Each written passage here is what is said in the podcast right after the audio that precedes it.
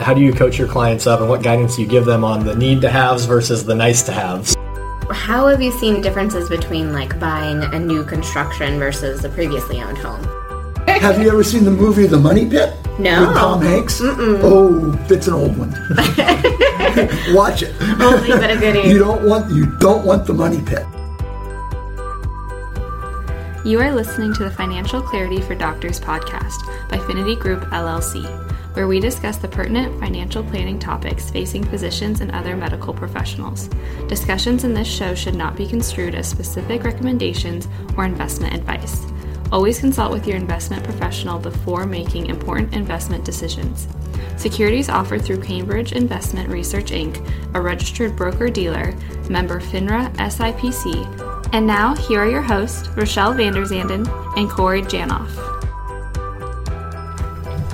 All right, welcome to Financial Clarity for Doctors. I'm Corey Janoff, joined as always by Rochelle Vanderzanden. Hello. And we have a special guest here today, Rick McDowell. He is a real estate agent here in Portland.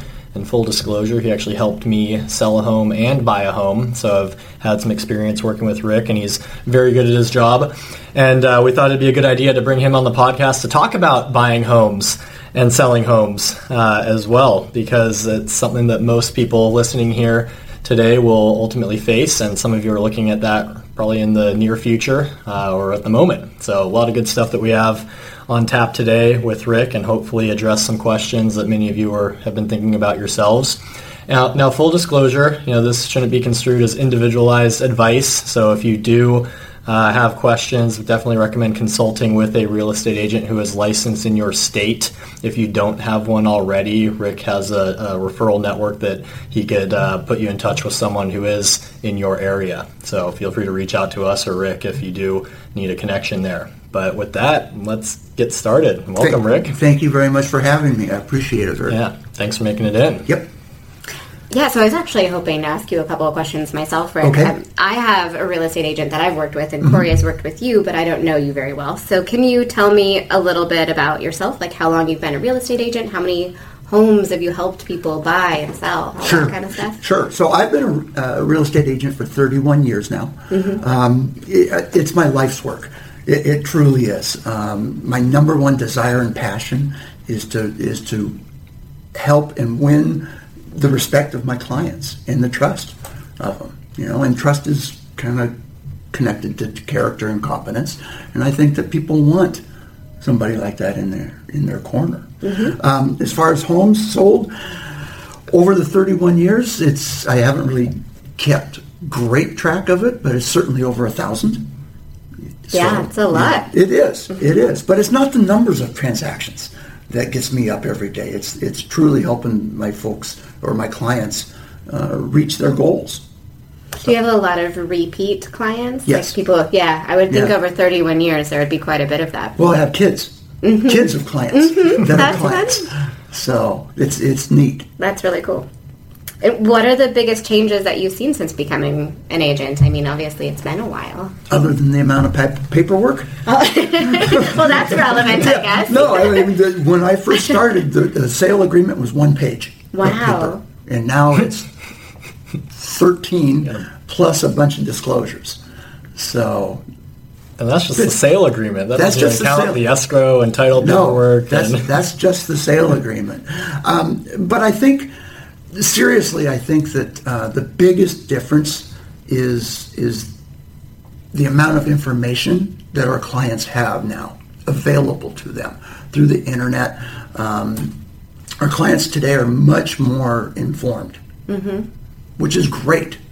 Which is great. Do you think that people actually read all of that information they're given? No, I think most do. Mm-hmm. I think most do. This is a big deal for people, you know, and I think most absolutely do.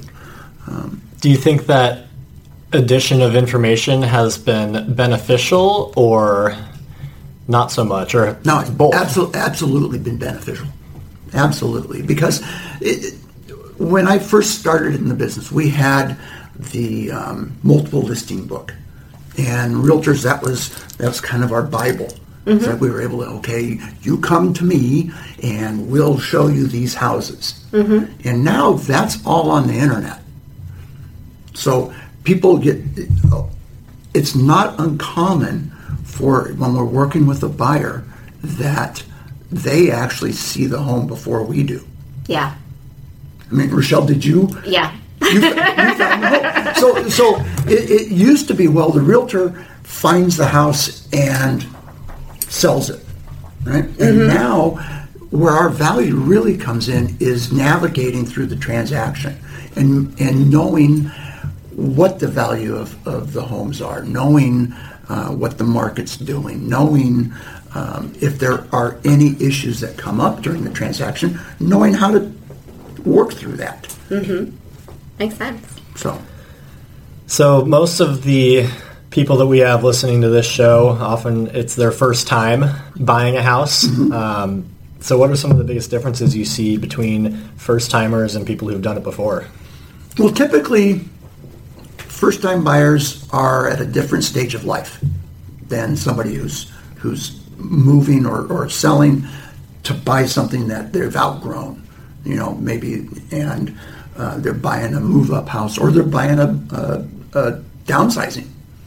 So for first time buyers, the biggest thing that I see is they typically don't buy big enough. Hmm. Okay? And, and the main reason for that is they've been renters. And they're typically young. So maybe they only need two bedrooms. One as an office, one as a as their bedroom in in their apartments or whatever they're living in.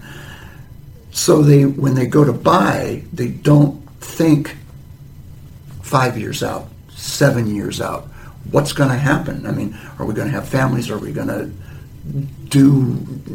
What are we going to grow into? So they they tend to think a little bit smaller when maybe they should stretch a bit. Mm-hmm. Do you think some of that might be a function of price or just not Yes. thinking into the future? Yeah, I, I think a lot of it is not thinking into the future, um, because you know, but some of it's certainly constrained by price. You know, we'll buy what we can buy, Yep. but um, I think a lot of people they they can buy more than they actually do, which is fine. Just because they can buy more doesn't mean that they will or they have to. But I, I do think that they tend to Be a little short sighted. a little bit, a little bit.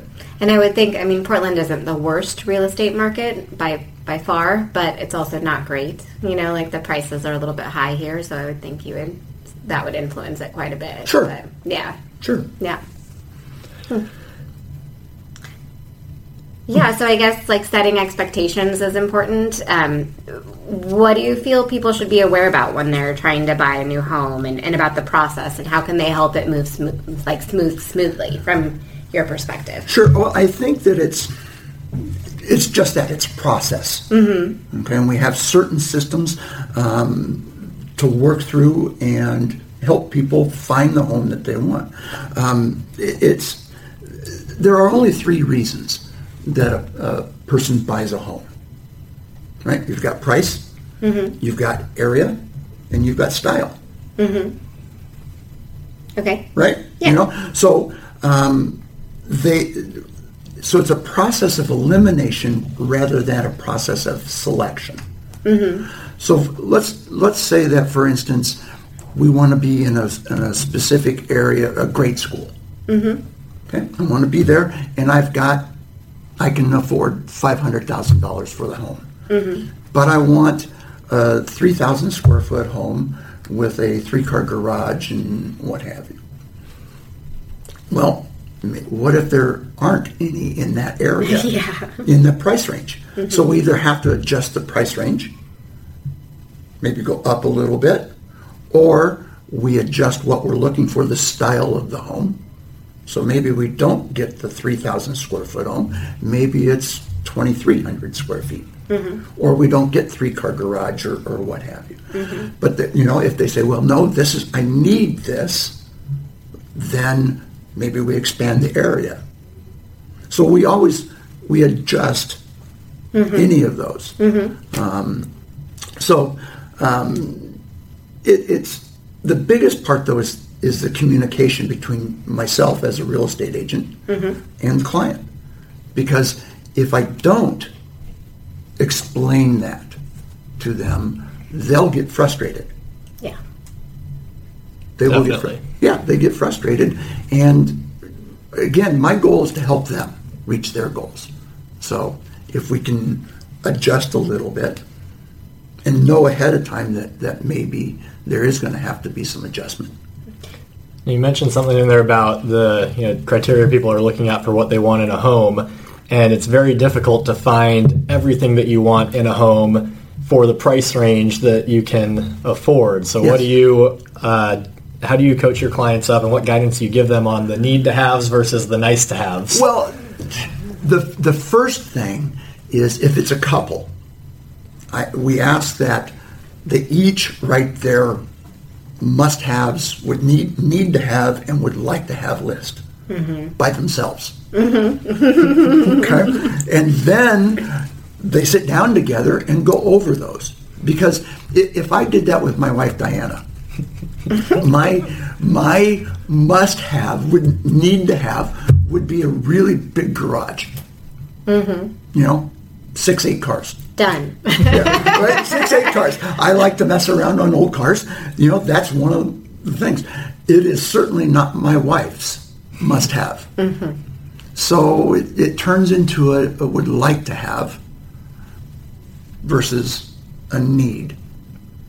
So it, it, it could be if we've got um, two kids and we want each of them to have their own bedrooms plus ours, we have to have three bedrooms. That's a need. Or we need um, a space for entertaining. This is our lifestyle. We need that.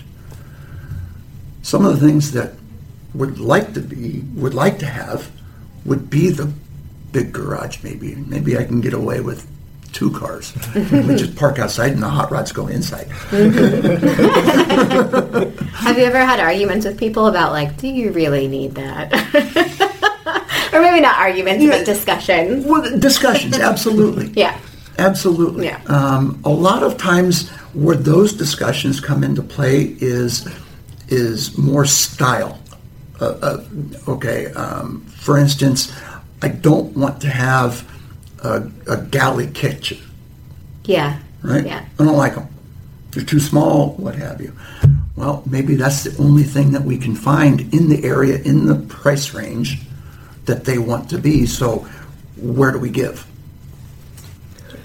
What are some things people should do before they get ready to buy a home in addition to that need to have a nice to have list? And then what are some recommended do's and don'ts during that searching and buying process? Okay, so the, the first thing that they should do is sit down with the with a great realtor and set a plan, and you know go over the whole process. That way, they know what we're what the realtor knows what the client's looking for, and the client knows the plan to go out and find one. That's first and foremost. Um, so you know, do one work with a great realtor that's got your interests best interests at heart.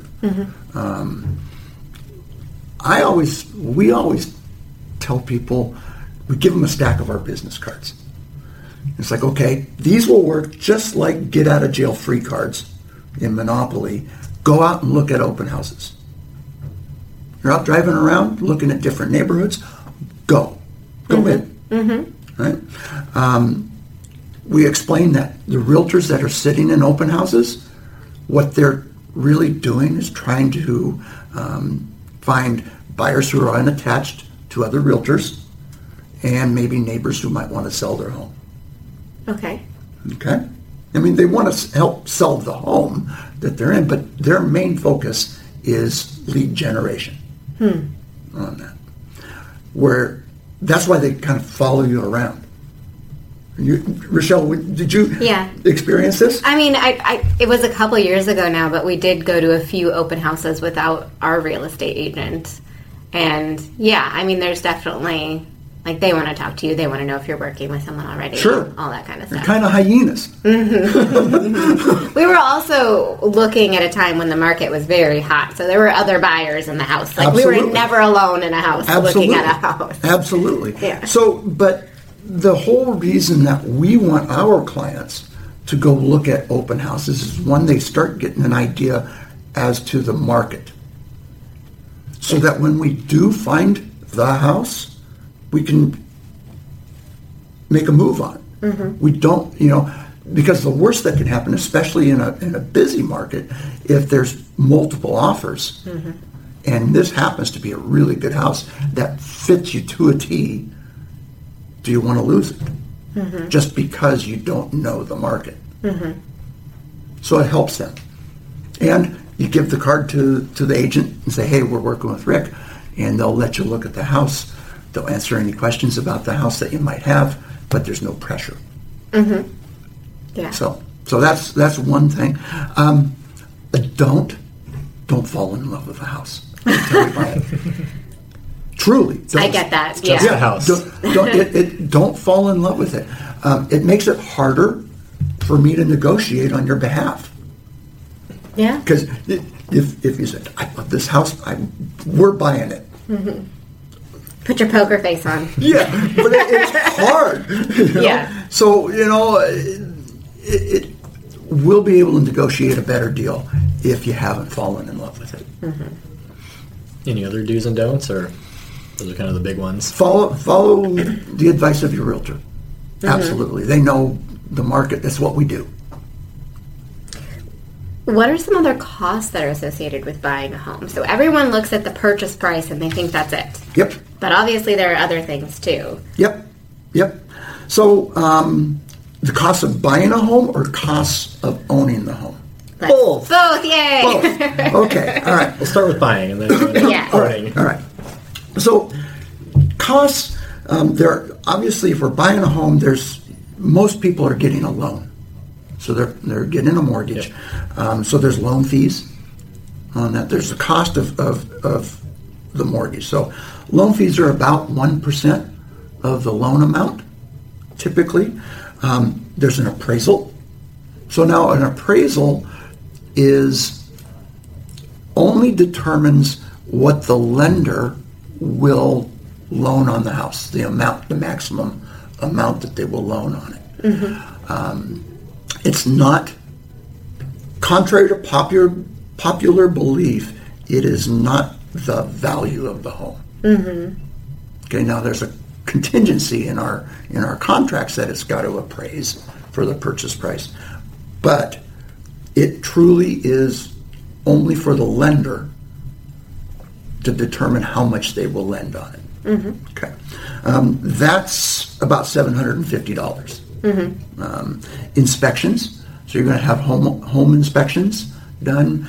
We have sewer scopes, radon tests. Um, if it, if the home was built prior to uh, 1978, Lead could, testing. we could have lead-based paint testing. Um, hazardous materials. So uh, asbestos in an older home is common. So those those inspections, um, basic inspections are 650, including radon and, and sewer scope on that. The lead and asbestos stuff that's that's on top of that. Depends on the testing. Um, you'll have title insurance and escrow fees. So um, that's going to be fifteen hundred bucks, and then tax prorates. So property tax prorates, which are different here in Oregon than most other areas. Um, our tax rate, our tax year, um, goes July 1st through June 30th. So it's not on a calendar year, year. and then it's payable in November. So if we s- buy a home that, um, let's say we buy a home in, in April, seller has already paid taxes through June. So then we're going to have to reimburse the seller for April, May, June, three months worth of taxes that they've already bought, paid. If we buy it in October, the seller's going to have to pay taxes, prorates up until from July 1st up until we buy it. Make sense? Yep. And there's a lot of fees, is what you're saying. a lot of costs. There are a lot of fees. Yeah. There, there are. I mean, the, then there's all sorts of assorted ones. I mean, flood certification. You know, is the home in a floodplain? Mm-hmm. Okay, if it is, then you have to have flood insurance. Mm-hmm. Um, transfer taxes. Yeah. So depending on the county that you're that you're in, in here in in Portland area, Washington County has a transfer tax. Mm-hmm. Nobody else does. Hmm. On that. Um, so depending on where you live, it could be very different, or there could be extra Correct. ones. hmm Correct. Correct. I think, is it New Jersey that has is it their millionaire's tax? If you're if the home's over a certain amount, you got to pay an additional some fee. I don't know. It might not be on the purchase. Maybe it's just an additional like surtax that you pay on your income taxes. But anyways, yeah, there's fees for everything. It varies from location to location. Interesting. Yeah. Yeah. Um, other upfront costs beyond you know the money for the down payment and then cost to move, which I guess would be worth mentioning because that's real. Sure. Um, well, as far as upfront cost to move in, I mean, maybe you're going to update the house. Furniture and you know, stuff. whether it be furniture, painting, carpet, refinish hardwood floors, uh, maybe redo the kitchen a bit, put you know granite countertops or or what have you. If it doesn't have that, it it, it depends on what the buyer wants mm-hmm. to do the home. Um, this goes back to the need and the nice to have mm-hmm. list. Yeah, yeah, it does absolutely. You know, and some of those things can be put off, mm-hmm. but others can't. You know, maybe maybe it's got purple walls in one room. I would call that a need. That's a need. need new paint for purple we walls. need to paint this. All you need is one buyer that likes Yeah. purple walls. Yeah, well, it- it's rare. it's rare. When selling a home, there are some fees. Obviously, you've got realtor, realtor compensation Yeah. in there, so um, that you know, and it depends on on what the realtor uh, charges. But then there's potential inspection repairs. So Mm-hmm. when the buyer does their inspection, what if we find that the sewer is bad? Mm-hmm. So we're going to ask the seller to fix the sewer line. Well, depending on the market, like I know a couple years ago in Portland, seller wasn't paying any of that stuff. Or excuse me, or, yeah, because you know it was a seller's market, so Yeah. the buyers would be responsible for pretty much all of those costs. To a certain extent, yes. You know, it's all up Unless for it's like negotiation. something but- dramatic. Yeah. So you know, so if it's a, a material defect in the home, at least here in Oregon, mm-hmm. if it's a material defect in the home, so a bad sewer line, mm-hmm. the seller will have to disclose that. If if our deal fell apart, if we backed away from it, we're not in love with the house anymore at all. Um, the seller will have to disclose that to any and all potential buyers. Mm-hmm. So what's going to happen? The seller's going to have to fix it. Yeah.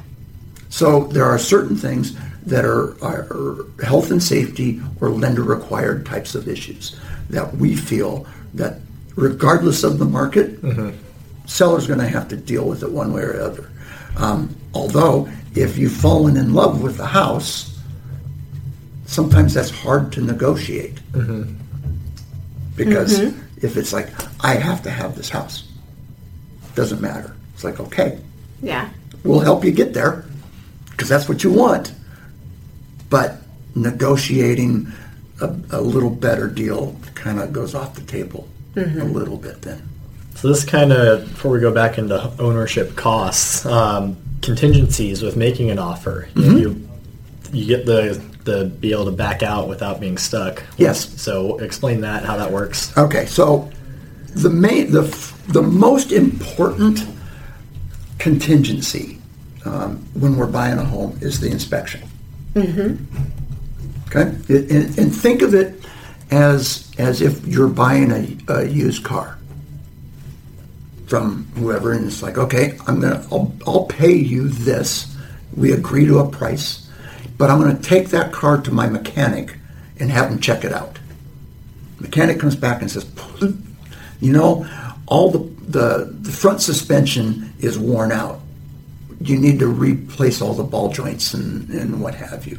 Mm-hmm. And that's going to be a thousand dollars. You go back to the car seller and say, I know you didn't know about it. You know, I, but you're gonna, we need you to fix this, or come off a thousand dollars. Yeah. What would you like to do? So an inspection is basically the same thing on a home. So it's the same principle. What we're doing is is we've come to agreement and about terms, price, etc. We'll close the transaction at this time, what have you. But then we have a certain time frame to do our inspections and agree to repairs with the seller. Again, we try to keep them to health and safety or lender required. It's not going to be the um, the light switch cover's broken. It has a crack. We want you to replace that kind of stuff because that gets nitpicky. Yeah. But well, and they'll give you a long list of things that aren't can. perfect. yeah, yeah. Well, well, if it's an older home, especially, well, say. and an inspector, they're they're paid to find everything. Yeah, they're right. and we want them to. We want them to find everything. Then it's a matter of going through with your realtor. Mm-hmm. What's the most important stuff? What are what's really important, and are there things here that if the seller does not take care of, I'm not buying the home. Mm-hmm. And if there are, and the seller says, no, I'm not fixing it, and you walk away, don't ever think that you wasted money on an inspection. Because that'll be the best money you ever spent. Better than finding it out a year into owning the home. Pay Yeah. tens of thousands to fix it potentially. Sure. Speaking of costs of homeownership, Have you ever seen the movie The Money Pit? No. With Tom Hanks? Oh, it's an old one. Watch it. only but a goodie. You don't want you don't want the money pit. So so that's your your biggest and most important inspection, you know, contingency because we can back out solely based on our opinion, of our approval of it. At least here in Oregon, it's it's written that way. Um, it's all our, our sale agreements are also um, if there's financing involved, then the appraisal has to come in at the whatever needed to get the uh, loan. the- well, Yeah. it, it comes in at the purchase price. It's written in there to, to be the purchase price. Um, now, again, an appraisal only determines what the lender will maximum amount will loan, will loan on the property.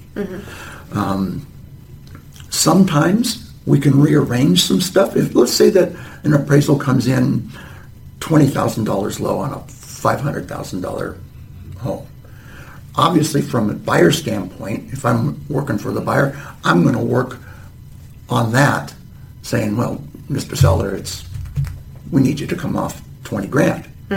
And the seller's thinking, if I'm representing the seller, well, Rochelle, you agreed to pay five hundred thousand dollars for this. You saw the value. It's just a bad appraisal. Mm-hmm. So where what happens? I mean, usually there's some sort of negotiation that goes on.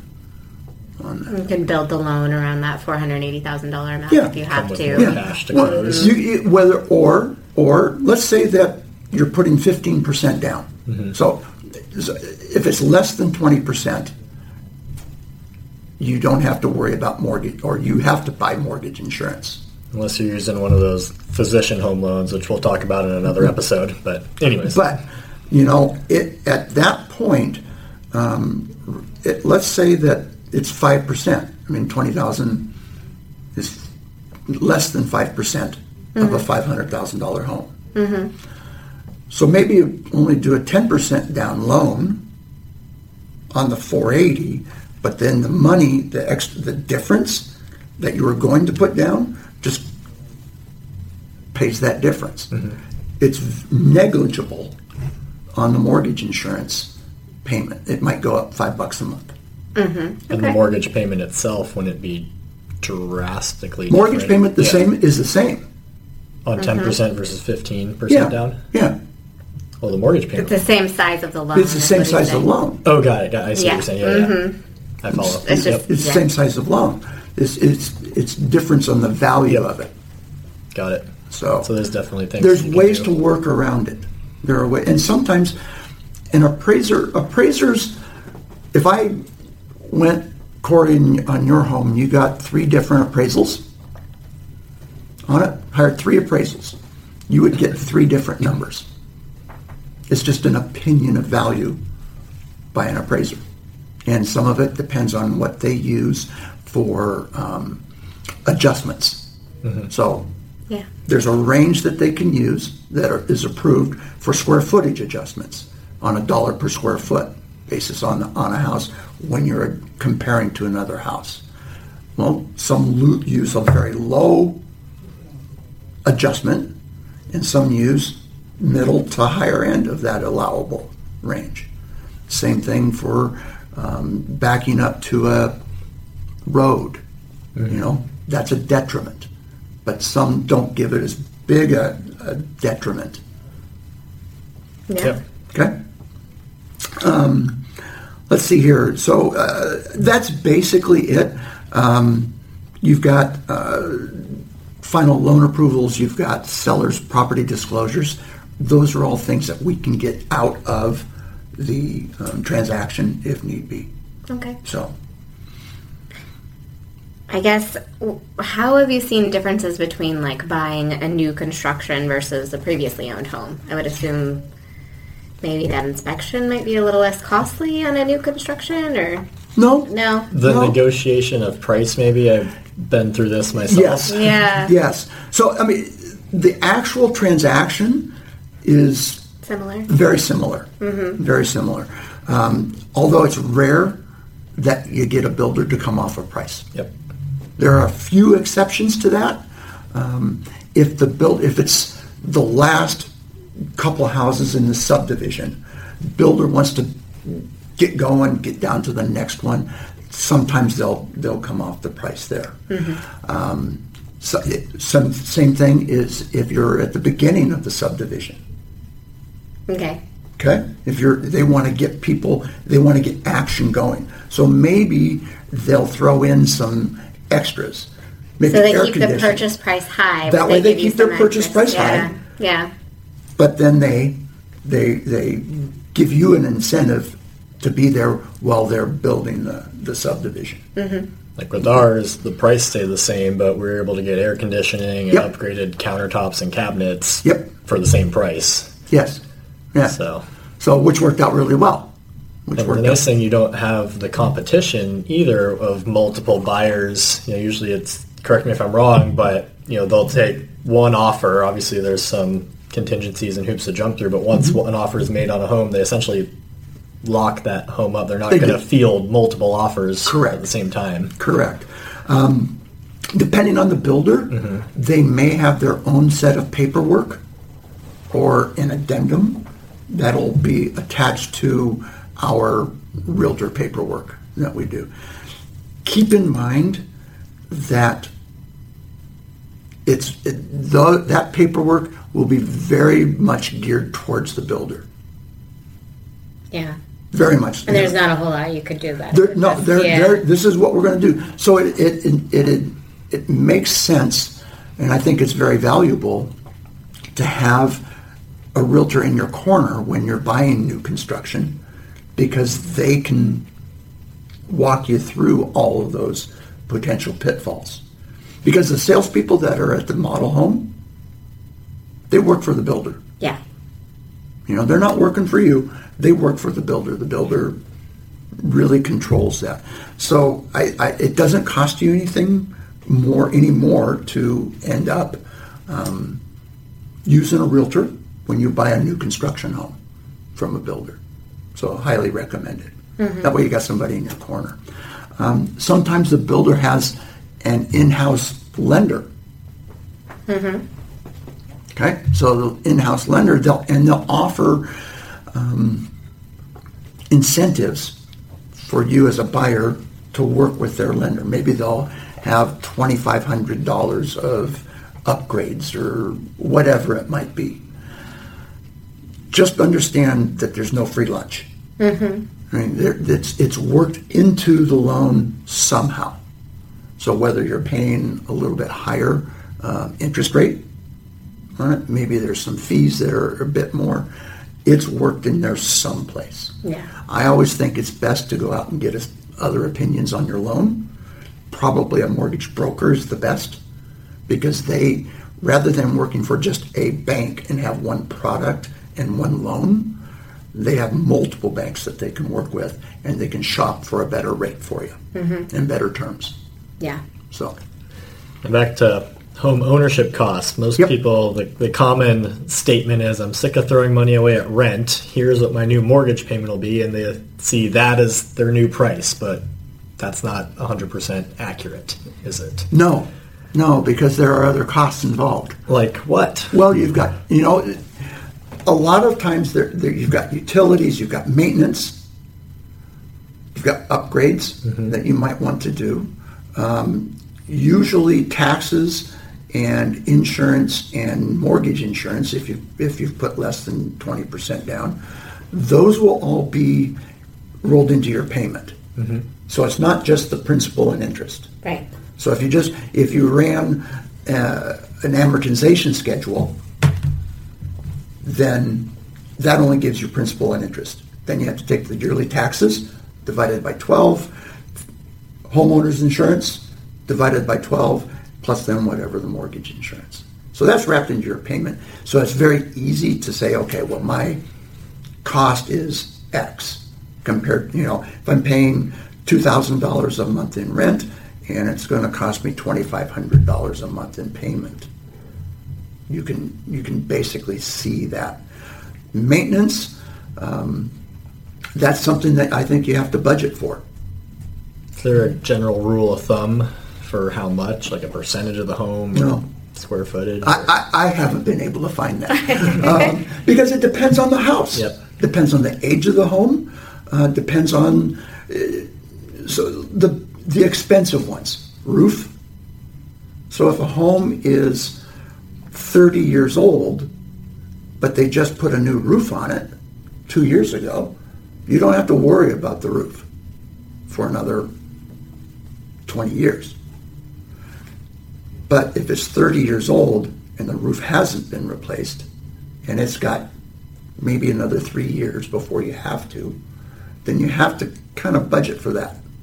And if a roof is $10,000 and you're planning on having to do it in three years, then you got to, you know, 30, 300, 3,500 bucks. Would that be a good thing? Would the inspector maybe be able to give you some insight into that? Like Yes. these things, Yes. here's the normal life expectancy. Yes. Okay. Yes. So, uh, so the next ones are, are furnace and water heater. So if a furnace is near, it's working, a seller, they've got to be able to, uh, for financing, for the buyer's financing, they've got to be able to give a furnace that's working. Age has no bearing on it Right. a good working furnace. Well, if it's 25 years old, it's nearing the end of its life. It's got a shelf life. Yeah. You know, it, it really is. So there's ways to mitigate that, though. Um, and, and a home warranty will, they cost right around $500 a year. Um, and you can, they will, if the furnace goes out, they'll come out for a, a, uh, typically it's like a $75 service call. They'll come out, fix it, repair it, or replace it. That's awesome. That's a pretty good deal. Yeah. I personally, Mhm. I put, I started putting, my house is now 25 years old. At about 19 years old, I started buying warranties. I now have new furnace, new water heater, new air conditioner, new appliances on certain things because the, the warranty covers that. I'm thousands ahead. I'm thousands ahead. Right. So it might be something to think about. We always try to have a warranty included when we buy a house. We ask the seller to pay for it. Well, right. And if you're not paying for it, then it absolutely makes sense. Sure. There's no question but it's only there. for one year. It's only for Right, one year. right. So then you can continue that. Oh, gotcha. Yeah. So And the other thing I was thinking is that with our clients, a lot of them work so many hours that they might not necessarily have time to do yard maintenance or household things on their own. And there are lots of things you don't have to do when you're renting, like yard work. True. that you do have to work on when you're a homeowner, or you have to pay someone else to do it. So those are a lot of the costs that I think come up for people that they don't think about. But it's that's also one of the conversations that we have when we first sit down with a with a client. What what do you like to do? Yeah. I don't have time for yard work. Okay, well then maybe we're looking for a smaller, easy care yard, or we're looking at a, at a community that with the um, homeowners association HOA fees, which is another part of right, Possible cost. possible cost um, that that's included. That the that the landscape maintenance is included in that. Yep. So, or you know, maybe maybe then they prefer a condo. Mm-hmm. Maybe their lifestyle is such that we, you know, on weekends when on my days off, I don't want to be doing yard work. I want to go skiing. I want to I want to go up in the hiking in the mountains or go to the beach or whatever it might be. I don't want to be tied to this. Right. So then we help them. So and it's all about listening. So why is resale potential important for buyers to consider when buying a home? Well,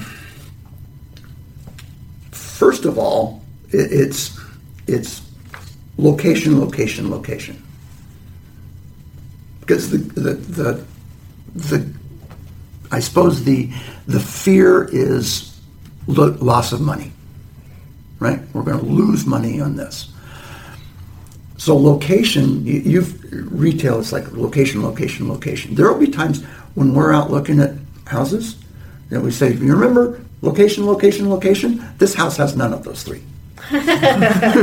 we don't want to. We, we we try to stay away from houses that back up to busy roads, freeways. Yeah. You know, um, you, you just, you know, you don't really want to do that. It, it, it's a livability issue, but also it's a resale issue. Um, you don't want to back up to train tracks. We don't want to back up to big, high voltage transmission lines. Yeah. Not that that's bad. And some people, it's like, I like that because I don't have somebody right behind me. I guess the, the best advice is that we don't know when it comes time to sell. Let's say that you're a doctor here in Portland mm-hmm. and you take a job at running the orthopedic department at a hospital in Denver. Mm-hmm. And you've got to move. And We've got to sell your home in order for you to buy the home in Denver. Yeah. We, we don't know what that market's going to be in Portland at the time that you sell. Mm-hmm. We don't. It could be great, which is fan- like now, mm-hmm. which is fantastic. It could be like 2009 or 10 when we couldn't sell hardly anything. Mm-hmm. We don't want to have to overcome that objection to the home. The only way to uh, overcome it, if you back up to the freeway, is by price. Mm-hmm.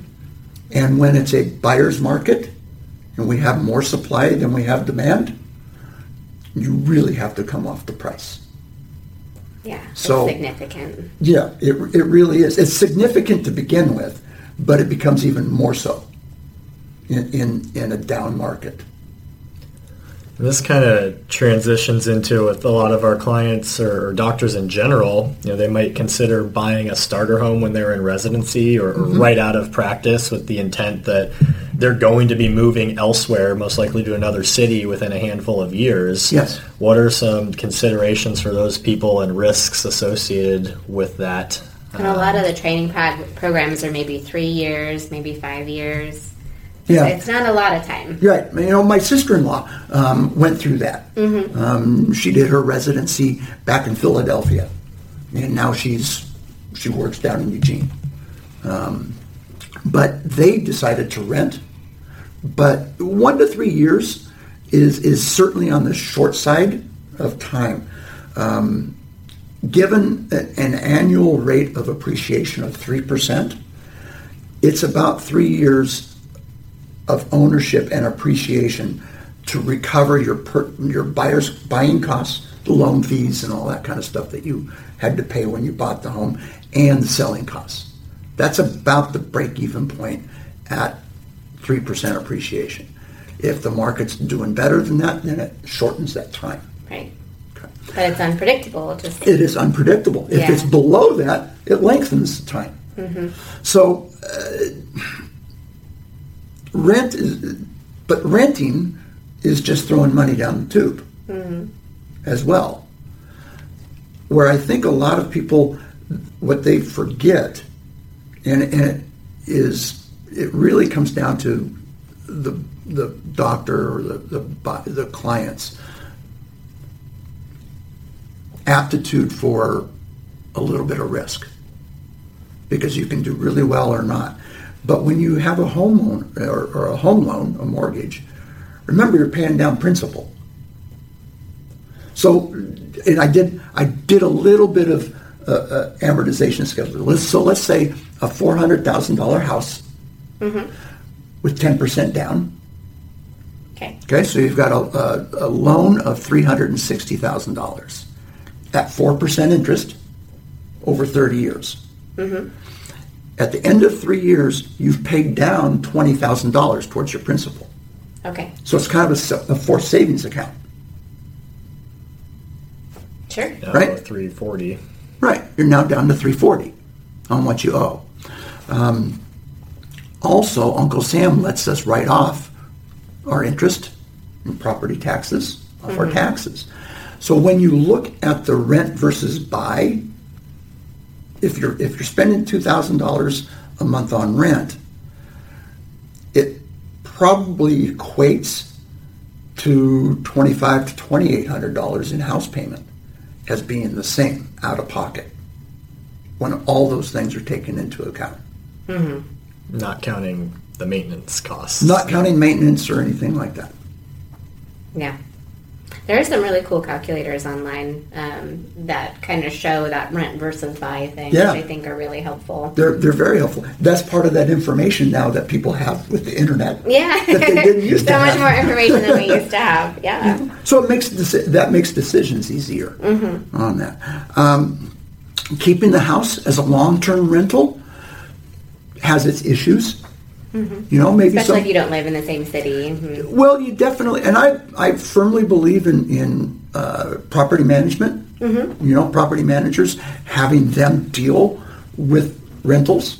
Uh, I don't even have time Mm-hmm. for it, and I'm in the real estate business, uh, but I'm not in the the, the property management business. Mm-hmm. Property managers will know all of the the ins and outs, all the current laws, all the local laws that about renting, what you can do. What happens if you have somebody's not making their payment and you have to evict them and you do it wrong? Property managers don't do it wrong. Yeah. So That sounds unpleasant. it, it is unpleasant, you know, and they know the market. They know the market. So definitely, whether whether you're here or a long distance landlord, it's definitely something to to have a property manager do that. I firmly believe in in owning houses. I think that's how you build wealth. Own one them, don't the sell ways. them. It's one of the ways. I think it's it's it's definitely one of the ways that you can build wealth.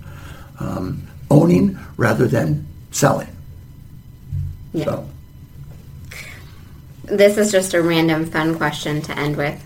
But what are some of the weirdest requests or demands that you've seen from buyers?